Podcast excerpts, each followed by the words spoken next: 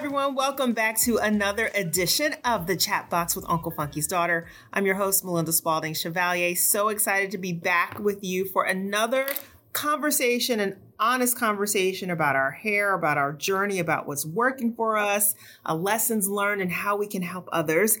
And today we have back on the show Aboyowa. Aboyowa, thank you for joining us. Hi, Melinda. Thank you so much for having me. Of course. So, you know, we're talking today about coily naturals. There are all kinds of naturals, all kinds of hair patterns. And there's been a little bit of a trend where some coily naturals are are just exhausted with the routine and they're going back to relaxers. Uh, no judgment there, but it, it is something that we're seeing a lot of people discussing. And we want to hear from you about how to simplify a natural hair routine if you have yeah. coily hair and talk to us about your favorite products that have helped you in your journey. I've actually noticed that a lot of people have started like using relaxers more because they're just exhausted or their routines are too complicated for them. And um, I've tried to figure out a couple of things to actually simplify my own routine that has helped me over the years. And um, one of my first tips I'd say is look for a go-to versatile hairstyle that takes the pressure of having to look for different hairstyles for different events. For example, let's say you, you might be going to work in the morning and then you have to go to a party or an event at night. Try to look for hairstyles that you can use as transition hairstyles. Maybe like um, you can keep your hair in twists, in a twisted style to go to work. And then if you want to go out in the evening, you can do like a twist out and like tie it up in a really nice bun or something. But just try to look for hairstyles that are very versatile that you can use for different events. So you don't have to have that anxiety of trying to look for, okay, now what am I going to do to my hair for this event? How am I going to style my hair for this event? So that can tend to make you feel overwhelmed. So I found that looking for versatile hairstyles is usually helps me a lot. Another thing I'd say is work in sections. Like I personally, I have very thick hair and very long hair. So if you have thicker, longer hair, especially if it's on like the tighter side, especially type 4 hair and stuff, I think working in sections makes it much easier for you to keep track of what you're doing.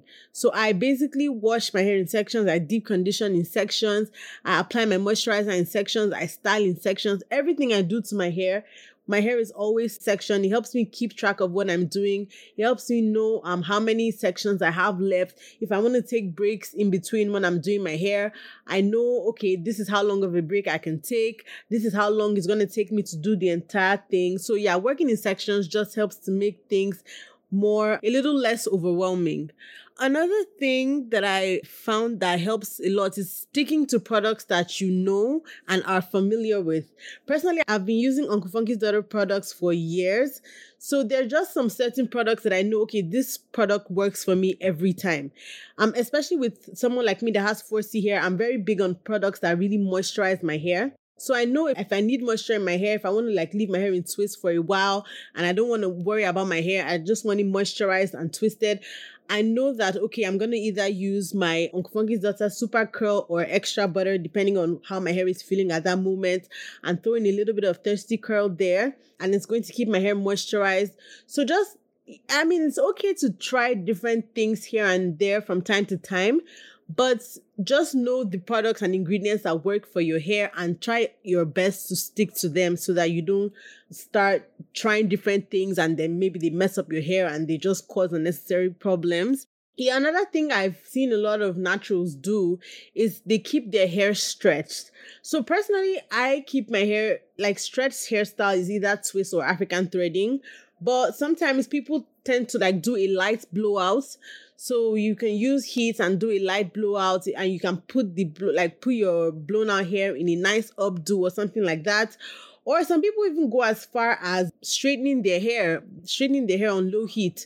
So I'd say if you want to go that route of using heat to keep your hair stretched, you can do that, but just make sure that you're using products that protect your hair through the straightening process and you're using techniques that won't lead to any form of damage. I re- tried Uncle Funky's daughter maximum thermal protection line. I used it to do a blowout recently and I absolutely loved my results. Normally, I don't like doing blowouts because whenever I do a blowout, my hair always has this really dry, crunchy feeling. So I try to stay away from it, especially when I use heat to do a blowout. But I use these products this time. I like I use everything step by step, and it's a very complete line.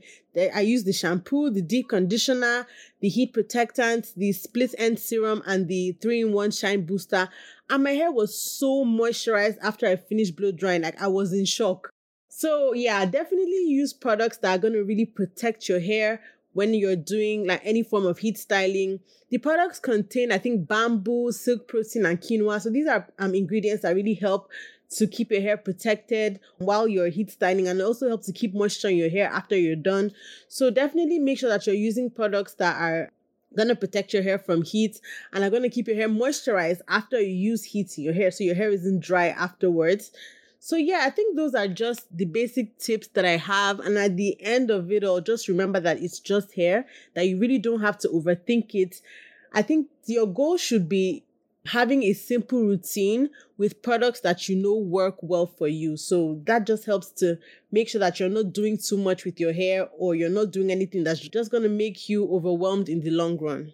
Oboyewa, thank you so much. Those are great tips. And thanks for sharing your favorite products and for giving uh, everyone a little encouragement on those rough days when you're thinking about how you can best style your hair. It sounds like having a plan, having your go-to products and your go-to styles in your back pocket will always help you out. Yeah, that has definitely helped me over the years for sure. And where can we find you, Oboyewa? Okay, so I'm on Instagram at West African Baby and YouTube as well. My YouTube is West African Baby. Thank you so much. Thank you for having me.